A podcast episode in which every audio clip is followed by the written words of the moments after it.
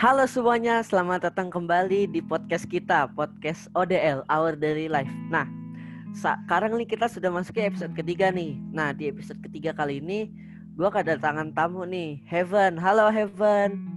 Halo, halo. Nah, di episode kali ini, Heaven bakal nyeritain uh, lika-lika kehidupannya yang ya lumayan menyentuh lah ya. Ya, silakan Heaven. Oke, oke, oke. Jadi cerita kisah gue gini teman-teman. Awal mulanya gue cuma tinggal sama seorang ibu ya, seorang ibu yang gue sayang banget.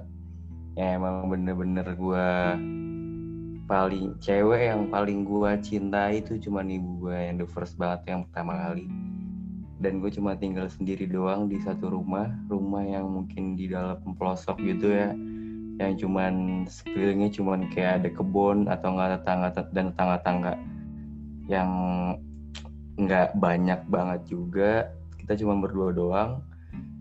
Dari umur dari gue lahir ya dari gue lahir gue udah nggak sama bokap gue kakak-kakak gue gue cuma berdua doang dalam rumah itu sama nyokap gue seadanya secukupnya ya walaupun merasa kekurangan tapi tetap tetap berusaha untuk bersyukur aja. Tapi intinya eh, pas eh, masa-masa itu gue sama nyokap gue cuman kayak ya kehidupannya cuman kayak makan minum mandi usaha dikit-dikitan kayak misalkan kita apa aja yang bisa kita lakuin kita lakuin. Ini kita dapat dapat uang buat makan gitu ya. Di sana gue di desa-desa desanya itu di Tiga Raksa Bogor deket-deket Tangerang gitu sih. Nah di sana. maaf kalau Dan, boleh tahu uh, bokap hmm? lu ini ke mana ya? Maksudnya ya. Oh ya bokap gue yang gue denger sih ya pas gue udah yang gue denger sih yang gue dikasih tahu sama saudara-saudara gue terutama saudara-saudara kandung gue sih dia bilang bokap gue tuh uh, cerai sama nyokap gue ketika gue baru di kandungan terus dia nikah lagi sama istri lah sama cewek lain dan dia pindah pindah kota gitu. Dan gak pernah ketemu Sorry, jadi kita gak ketika ya ketika gue lahir gue udah gak pernah ketemu bokap gue gak pernah ketemu kakak gue cuman sama nyokap gue juga. Sama nyokap gue doang gitu. Itu ya seiring waktu berjalan nyokap gue sakit-sakitan parah muntah-muntah darah gue nggak tahu harus gimana karena gue masih kecil banget ketika itu. Mana mungkin gue bisa ngerawat seorang yang udah tua gitu gue pasti nggak ngerti dong. Gue juga udah panik banget. Akhirnya datang lah om gue ini. Om gue ini adalah adik dari dari eh kakak dari nyokap gue datang ke rumah gue terus ya akhirnya nyokap gue dibantuin sama mereka. Dibantuin kita dibawa ke rumah bibi gue ada rumah bibi gitu di daerah desa juga kampung kita di sana kita dirawat bareng-bareng gue dikasih makan dikasih apa terutama nyokap gue juga. Dik dikasih apa ya pengobatan juga datang dokternya dari lu dari rumah sakit ke rumah. Jadi kayak uh, pribadi aja sih gitu. Jadi kayak dari rumah sakit dipanggil ke rumah. Akhirnya gimana ya pokoknya lama-lama kemudian nyokap gue ternyata bukan membaik malah makin parah. Dan akhirnya terus makin parah makin parah muntahnya muntah darah terus. Akhirnya uh, gimana ya akhirnya gue nggak tahu sih harus gimana tapi intinya akhirnya nyokap gue harus dipanggil sama yang maha kuasa untuk selamanya dan gue nggak bisa ngadirin doa buat doain nyokap gue karena emang mungkin gue nggak boleh ya maksudnya nggak boleh hadir. Gue malah disuruh main sepeda ketika itu main sepeda mungkin supaya nanti ketika gue dewasa nggak nggak teringat atau gimana ya. Tapi gue tetap ingat. Tapi ya udah itu udah udah lalu. Ketika nyokap gue udah meninggal gue juga nggak tahu di mana makaminnya. Gue nggak ikut juga. Gue masih kecil banget itu. Sekitar gue umur 4 tahunan lah. Umur 4 tahun akhirnya om gue ini yang bawa gue ke rumah bibi gue ini. Akhirnya dia ngajak gue main ke rumahnya ketika gue ajak main diajak ke rumahnya semu itu rumahnya emang bener-bener gue kaget banget ya yang sebelum sebelumnya rumah gue biasa aja mungkin lantai satu doang. Tapi sekarang gue punya rumah lantai tiga bahkan tadinya mau lantai empat nggak jadi. Di lantai tiga doang halamannya luas banget ada lapangannya ada kebunnya ada wah gue tuh gue tuh udah kayak apa ya serasa kaget aja sih gitu keren juga ya gitu. Gue gue akhirnya kayak tertarik aja dan lama kemudian gue main sama anak-anak anak mereka ada cewek. Gue main sama mereka main main main. Gue seneng dan ternyata mereka ini adalah empat bersaudara. Di, di om gue ini punya istri dan istri dan jadi jadi dan om sama istrinya ini punya anak. Anaknya itu cuma empat bersaudara. Itu pun semua cewek semua. Dan akhirnya mereka pengen banget tuh mereka pengen banget punya anak cowok. Nah akhirnya kebetulan kebetulan gue karena sering banget main di sana dan gue adalah anak dari uh, kakak om gue ini akhirnya gue diangkat lah jadi anak mereka. Akhirnya gue diangkat jadi anak mereka gue diurus gue dikasih apa aja mau apa aja mau pokoknya gue dikasih terus. Gue nggak pernah nggak enak gue masih enak terus akhirnya nggak lama kemudian gue makin dewasa dong. Gue makin gede gue sekolah SD gue sekolah SD SD SD di sana gue mulai mulai apa ya mulai mulai agak-agak kenal. Maksudnya udah mulai ngerti lah sama sama lingkungan gue khususnya kayak di rumah. Ternyata dari mulai SD pun gue udah ternyata kayak gimana ya nyokap gue ternyata dia tuh kayak kurang peduli banget sih sama gue dia selalu kayak kayak bodoh amatan juga. Ya dia gue biar, biarin aja. Dan akhirnya gue ketemu banyak teman ketika itu pas di SD dan akhirnya gue anggap teman-teman gue ini adalah keluarga gue dan di rumah itu adalah teman-teman gue aja gitu loh. Dan gue nggak tahu gue nggak pernah ngasih kasih sayang. Gue selalu diem gue selalu jenuh dari SD sebenarnya. Sering waktu berjalan terus terus naik SMP SMP mau gak mau gue harus di pesantren selama enam tahun dari SMP sampai SMA sampai sekarang gue lulus. Gue harus di pesantren. Awalnya gue pengen dimasukin ke pesantren namanya Gontor. Mungkin rata-rata mayoritas orang-orang tahu namanya pesantren Gontor. Gue pengen masukin ke Gontor tapi pernah ada berita sih katanya tapi gue nggak tahu bener apa enggak katanya pernah ada kasus gitulah pokoknya. Tapi akhirnya bokap gue mutusin jangan di sana takutnya makin parah atau gimana kan akhirnya gue dipindahin salah satu pesantren yang alumni mungkin lu semua udah tahu Zawin Nur itu yang pelawak Indonesia sama band Indonesia namanya Wali Band gitu mungkin mungkin orang-orang udah tahu ya. Uh, eh, gue di sana pondoknya. Itu pondoknya bener-bener pelosok banget bener-bener dalam banget bener-bener desa banget kiri kanan gunung di tengah-tengahnya itu pesantren gue dan itu bener-bener terjadi. Sampingnya kali itu bener-bener ya kalau bisa diceritain angker angker banget sih. Itu benar-benar angker angkernya benar-benar angker banget dan itu bukan apa ya itu benar-benar fakta. Lu kalau datang ke sana lu ngerasain apalagi enam tahun di sana gua gua gua jamin lu pasti ngerasa sangat nggak betah. Udah pokoknya intinya itu kalau lu takutan pasti lu nggak betah. Tapi rata-rata orang takut lama-lama jadi biasa aja sih. Era gue udah masih pesantren itu awalnya gue nggak mau nggak mau tapi mau nggak mau ya tapi gue harus coba dulu gue nyoba nyoba nyoba. Di sana makin lama gue naik kelas 2 SMP makin keras pendidikannya. Telat dikit gampar telat dikit gampar. Telat dikit apa jewer apa semua itu jewer mah hal biasa sih. Maunya mulai keras banget ngelanggar dikit kekerasan ada banyak banget uh, senioritasnya kadang. Mulai kelas 3 gue udah pengen keluar tapi era bokap gue cuman apa ya nggak bisa ngasih alasan yang baik. Maksudnya apa yang gue nggak tahu alasan mereka kenapa mereka nggak ngizinin gue keluar karena padahal alasan mereka paham dong ternyata gue kayak gini gitu loh. Tapi gue coba lagi ternyata emang ada baiknya juga mental gue makin jadi gue makin paham bisa tahu bagaimana caranya untuk bersosialisasi dari banyak orang. Karena kan satu pesantren itu bisa ribuan santri dan macam-macam sifat karakter orang masing-masing. Dan di sana gue belajar juga banyak banget pelajaran gue dapet walaupun emang batin banget karena menurut gue ya eh, segala sesuatu tuh nggak ada yang mudah. Maksudnya pasti butuh perjuangan dulu ketika lu pengen jadi orang sukses gitu. Era gue selama di pesantren gue pun merasakan hal yang sama ketika gue SD di rumah. Gue cuma bisa ngeliat kiri kanan di saung-saung mereka semua teman-teman gue adik kelas gue kakak kelas gue dijenguk oleh teman-temannya. Gue cuma bisa ngelatin doang gue cuma bisa kayak berharap doang andai kan gue bisa kayak mereka masih punya keluarga lengkap bisa ketemu temu mereka bisa makan bareng ketawa-tawa bareng segala macam tapi gue cuma bisa ngelatin doang. Ini gue cuma tetap tetap berdoa aja sih buat nyokap gue yang udah nggak ada. Semoga lebih tenang di sana tapi ya gitulah intinya gue kayak gitu aja sih. Gue kayak gitu terus kalau kemudian ya gue udah SMA udah SMA udah mulai padat organisasi organisasi gue lewatin semua. Osis semua gue lewatin acara-acara kelas apa ya tingkat kelasnya kelas yang paling paling tinggi kayak kelas 3 SMA tuh ada kayak namanya nih high show di sana. Itu gue jadi panitianya juga acara-acara apa pun gue ikut semua gue diamanatin semua.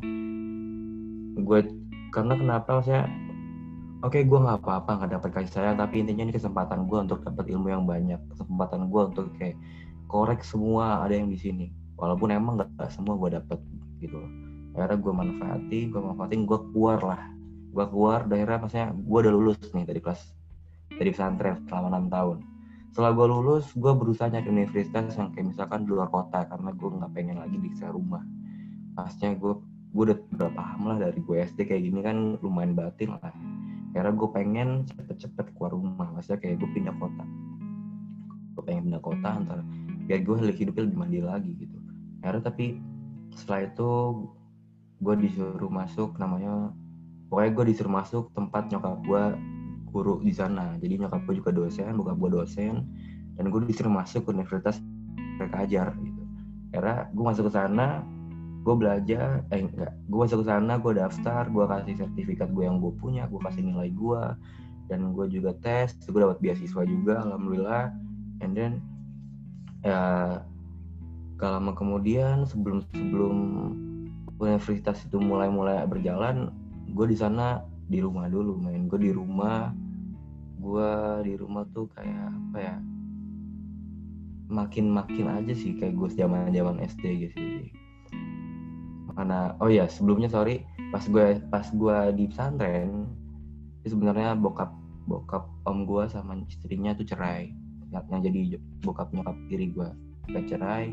Ketika gue pulang dari pesantren ya gue cuma ketemu nyokap gue doang. Jadi gue ngerasain cerai untuk kedua kalinya gitu. Akhirnya gue ditanya mau ikut siapa gue bilang ikut nyokap gue kan alasannya karena emang gue nggak mau kehilangan seorang ibu untuk kedua kalinya gitu aja sih gue pengen kayak gitu karena gue bener-bener sayang sama seorang matwat cewek. Gue bener-bener hargain banget gitu. gue bener-bener kayak gimana ya kalau soal wanita itu kalau soal ibu-ibu gitu gue gue nggak tega ini gue pengennya jagain nyokap gue apalagi gue cowok sendiri gue niatnya kayak gitu. Semua bela diri di pesantren gue ikutin semuanya untuk jagain nyokap gue apa pun yang gue bisa lakuin gue lakuin. Ketika itu gue lama-lama kemudian gue merasa lama-lama jenuh kok di sini. Adanya gue kayak nggak ada adanya gue kayak kayak nggak dianggap. Gue di rumah ya di rumah. Di kamar di kamar. Ditanya, ditanya kabar nggak pernah. Kayak lu lupa ada di, di dalam rumah. Nonton TV nonton TV bareng-bareng keluarga. Gue nggak pernah kayak gitu. Makan di meja itu gue jarang banget. Kayak masak meja makan kita makan bareng-bareng tuh gue jarang banget. Gue makan makan sendiri udah. Di kamar sendiri ngobrol sendiri ngomong sendiri sama mama kayak gitu. Itu gue bener banget gue ke rooftop kan tiga biasanya gitu. Gue cuma sediain kopi gue kadang dengerin musik ya. Terus gue sambil ngerokok dan gue kadang stres gue stres. Gue ngomong sama diri gue sendiri gue motivasi diri gue sendiri. Gue kayak gitu dulu ya. Dan lama kemudian sering waktu berjalan gue masuk ke gue kerja. Kerjanya itu di tempat nyokap gue nyokap gue yang punya tapi yang ngurus ada nyokap gue nyokap kiri gue kerja di situ namanya universitas terbuka gitu. Gue jadi marketing. Gue jadi marketing di sana bagian desainer bagian bagian marketing luar bagi bagi brosur segala macem. Ketika gue gue udah nganggep bagi gue tuh kayak enak banget ya. Gue baru kayak gini udah udah kerja. Gue ambil pengalamannya tapi ketika itu gue kerja. Ternyata gue kayak orang yang paling beda gitu. Mereka marketing marketing lain kayak enak banget. Sedangkan gue gue kayak dijudge mulu dijudge maksudnya kayak kesalahan dikit pun tuh fatal banget gitu loh. Padahal gue nggak ngerasa bersalah gitu loh. Kayak gue bagi brosur kayak, kayak misalkan gue pernah ditanya sama marketing lain salah satu marketing lagi bagi brosur di mana? Gue bilang ya lagi bro ini gue lagi bagi brosur di Pondok Gede. Ada lagi salah satu marketing lain nanya lagi brosur di mana fine ya gue bilang aja gue bagi brosur di Galaxy gitu loh. Dan mereka berdua ini ngomong kok beda-beda kalau secara logika bagi brosur nggak mungkin dong satu tempat aja. Kita harusnya lebih mencar-mencar dong kayak supaya gimana bagi brosur gitu loh biar orang-orang pun tahu beritanya gitu loh. Tapi gue disalahin. Kenapa bagi brosur gue segala macam gue pusing? Dan itu nggak cuma ngomongin kerjaan doang ada nyokap gue ini. Dia bilang kayak apa ya soal motor. Kamu tahu nggak pakai helm? Jadi mereka tuh perhitungan. Jadi selama gue hidup itu mereka cuma menuhin dengan harta gue nggak butuh harta tapi kasih sayang itu paling penting. Gitu loh. Ketika lu ketika lu dapat kasih sayang maksudnya apa pun yang bisa lo apa apa apa gimana ya? Ketika lu dapat kasih sayang pasti kayak apa pun yang lo tuju dan dapat support dari orang tua pasti lu bakal lebih enak lagi lebih semangat lagi dan gak terlalu mikirin soal harta men. Bahkan lu bisa ngasilin penghasilan diri sendiri gitu karena kasih sayang orang tua itu penting juga gitu. Dan sedangkan gue nggak pernah kayak gitu. Dan akhirnya gue di, di semua diomelin gue kayak diomongin tuh kayak kamu helm asal pakai semua gitu segala macem. Padahal gue dikasih dong. Salah gitu kalau gue pakai barang dikasih sama nyokap gue nyokap tiri. Akhirnya dia juga bilang kamu sekarang nyokap sebenarnya ibu kamu mami kamu udah kan gue manggil mami ya ke nyokap tiri. Mami kamu udah nggak mau ngurus kamu lagi. Mami kamu nyerahin ke saya. Saya itu ada dari apa nyokap tiri gue dia bilang kayak gitu kamu diserahin sekarang ke saya. Jadi kalau kamu ada apa-apa saya tanggung jawab ya. Kamu tuh orang bodoh kamu tuh nggak punya apa-apa kamu tuh di sini cuma apa segala macam gue digituin. Maksudnya gue sebagai cowok ada rasa emosional emosional dong. Cuman buat apa gitu kalau pakai secara kekerasan atau nggak ngebentak? Gue lebih baik diam tuh lebih baik. Menurut gue segitu gak usah ngebahas orang yang mungkin menurut nggak penting. Gue dimin aja. Akhirnya nggak lama kemudian gue mulai kesel kesel kesel gue gue jenuh banget gue buka jendela rumah gue dan gue keluar dari rumah gue main gue cabut malam-malam pulang-pulang agak subuh ada pagi gue balik lagi. Akhirnya gue ketahuan ternyata malam itu gue ditanya ternyata Uh, pasti abang kok panggil abang? Abang malam gini gini gini kan kok dari jendela segala macem. Ya berarti abang nggak mau mau nggak mau kamu harus dikosin dan kamu kalau dikosin nggak boleh ngontak siapa pun keluarga kita. Gue digituin. Lu nggak boleh ngontak siapa pun lu nggak boleh minta duit lagi apa segala macem. Gue pun kemarin tadi dari SD men gitu loh. Dan gue cuma ngasih tahu kalau gue butuh duit gue butuh or buat keperluan doang. Itu yang gue kasih tahu. Gak pernah minta uang untuk jajan kecuali kalau untuk jajan. Gue selalu cari sendiri usaha sendiri apa pun itu yang gue bisa lakuin. Gue kayak gitu. Dan gak lama kemudian gue dikosin ya gue gue mah selalu terima. Dan ketika gue pamit untuk ngekos gue pamit sama nyokap gue mi gue pamit ya. Eh abang pamit ya. Mau ngekos aja gini gini nyokap gue cuman iya. Itu pun gue pamit sambil nangis nangisan bener-bener nangis. Nyokap gue cuman asik sendiri berdua sama anaknya yang cewek main laptop. Ya gue cuman kayak pamit ya ya udah. Kalau kayak gitu caranya ya gue cabut pelan pelan aja. Nanti gue udah udah berusaha sopan dalam rumah itu gue udah selalu udah selalu apa yang bisa gue lakuin gue lakuin. Beresin rumah gue lakuin walaupun ada pembantu gue lakuin semuanya. Gue nyuci nyuci sendiri kadang. Mobil gue cuciin semua.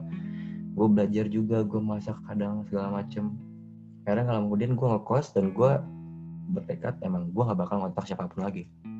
Adik gue chat gue gue bilang sorry ya Matt gini-gini udah amanat dari uh, ada namanya dari adenya adanya mami kan udah amanat ke bulan siapa-siapa lagi dan gini udah ya mereka paham. Dan akhirnya hari itu juga ketika gue kos dan kosan itu gue kosan gue tuh samping kampus. Dan hari itu juga gue langsung cabut dari kosan gue gue langsung ngumpul sama teman-teman kampus gue meet, meet pertama ada di galaksi gitu. Akhirnya nggak lama kemudian uh, eh, gue mulai cabut-cabutan gue balik lagi ke Cibubur karena rumah gue di Cibubur gue balik lagi ke Cibubur sekitar situ gue ketemu teman-teman gue karena menurut gue teman gue adalah saudara gue gue main sama teman-teman gue teman-teman gue selalu nerima gue nerima gue support gue gue dapet tumpangan juga dan gue tinggal bareng teman gue dan dalam kemudian gue ketemu salah satu orang cowok itu udah mungkin lebih dewasa dari gue dan gue tinggal sama dia sekarang. Dan kita bareng-bareng buka usaha usaha namanya Pokwar Taichan sampai sekarang kita pengen bikin lima cabang ada di Bali ada di Cibubur legenda wisata 2 Patwi 1 Kerangga nanti ada terus nanti ada lagi lagi di Depok mau ada. Itu itu gue jadi payah bener-bener dari gue jaga sendiri nyipas nyipas sendiri semua gue itu gue sendiri. Semua sama abang gue kita motong motong daging bikin sambal semua. Makanya tadi gue bilang eh pokoknya gue gitu deh. Pokoknya uh, intinya sih gitu ya. Maksudnya dalam cerita ini sampai sekarang gue nggak pernah ngotak-ngotak nyokap gue lagi walaupun tiba-tiba nyokap gue pernah ngechat gue kayak nanyain kabar gue sosok perhatian. Maksudnya dari mana men itu maksudnya dari mana aja gitu. Kok baru sekarang kayak gini gini gini? Dari dulu gue cuma bisa didiemin kayak merasa terbuang atau gak dianggap tapi sekarang pura-pura kayak nyariin atau gimana gue nggak tahu ya.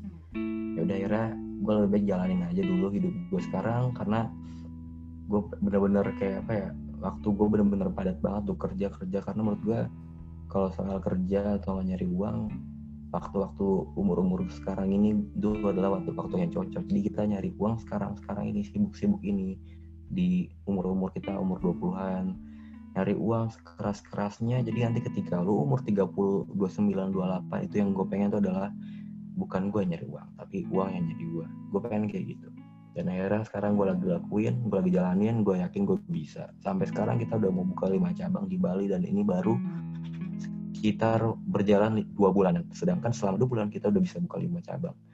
Dan gue yakin sama diri gue sama teman gue cowok ini dan dia udah nganggap nganggap gue adanya dia dan gue udah nganggap dia abang gue sendiri kita udah jadi partner banget dan gue nggak bakal ninggalin dia juga. Dan sekarang gue hidup bener-bener better gitu dari orang-orang mereka. Jadi intinya sih menurut gue ya buat kalian-kalian semua poinnya adalah selagi lu semua pada masih ada kedua orang tua lu ini adalah kesempatan emas lu untuk kayak banggain mereka. Ketika lu udah kehilangan mereka lu bakal menyesal apa yang harus lu lakuin lagi nanti gak tahu lu mau banggain siapa gue udah ngerasain ketika gue lulus lulus SMA, SMP, SD, gue nggak pernah ngerasain kayak ngebanggain siapa pun gitu loh. Kayak gue bangga sama diri gue sendiri gitu. Karena gue nggak tahu siapa orang tua gue, gue nggak tahu. Dan masih ada, mumpung masih ada orang tua lu, lu banggain dong. Maksudnya kayak lu tanya kabar, selalu baik, jangan pernah berantem. Karena gue pun berantem aja nggak bisa. Mau nanya kabar aja nggak bisa. Dan sedangkan lu semua yang masih punya keluarga lengkap manfaatin aja gitu loh. Dan menurut gue adalah bener-bener waktu itu waktu itu adalah emas ketika waktu lu sia-siain semua akan tertinggal gitu. Maksudnya ya karena waktu nggak bisa terulang kembali gitu loh. Dan apa yang lu pengen semua itu di jalannya. Where there is will there is way. Di mana ada kemauan situ ada jalan. Jadi lu harus percaya diri jadi diri sendiri jangan terpaku sama orang lain. Kalau orang lain ngasih nasihat ke lu ya lu ambil baiknya bagi lu. Gitu aja sih menurut, menurut gue. Ya jadi kalau menurut gue ya tadi intinya selama hidup lu lu harus kayak semangat semangat aja deh. Apalagi sekarang udah akhir-akhir zaman yang sih? Udah apalagi covid covid kayak gini stay safe baik-baik jaga nyokap orang tua lu semua jangan sampai sakit. Itu adalah terpenting. Intinya kehidupannya itu gimana ya? Kayak pohon aja sih pohon apa ya tinggi. Kalau lu makin kecil itu mungkin masih biasa aja. Tapi pohon semakin lama semakin tinggi semakin tinggi dan makin tinggi. Kalau udah tinggi banget itu banyak banget angin ataupun badai yang menerpa lu hujan seakan-akan lu akan tergoncangkan. Dan dan dikit demi sedikit ada daunan yang udah kayak rap, udah layu itu akan jatuh sendirinya ke bawah. Dan akan tumbuh lagi daun yang baru. Kayak gitu aja sih intinya. Jadi semakin lu udah dewasa lu banyak banget ngerasain banyak banget perjuangan yang akan lu udah hadepin gitu loh. Jadi menurut gua manfaatin hidup-hidup lu orang tua orang tua lu yang masih ada banggain. Jangan sampai lu sia-siain jangan sampai lu kecewain sih gitu aja sih dari gua itu gengs ya oke okay. terima kasih Heaven atas cerita yang menyentuhnya yeah ya setelah didengar-dengar emang banyak banget ya guys pelajaran yang bisa kita ambil dari cerita Heaven tadi. Ya oke okay, segini aja dulu buat episode ketiga kita kali ini. Stay stay safe semua, jaga kesehatan. Kalau keluar rumah jangan lupa pakai masker. See you guys, bye. Terima kasih Heaven. Yo, thank you, thank you.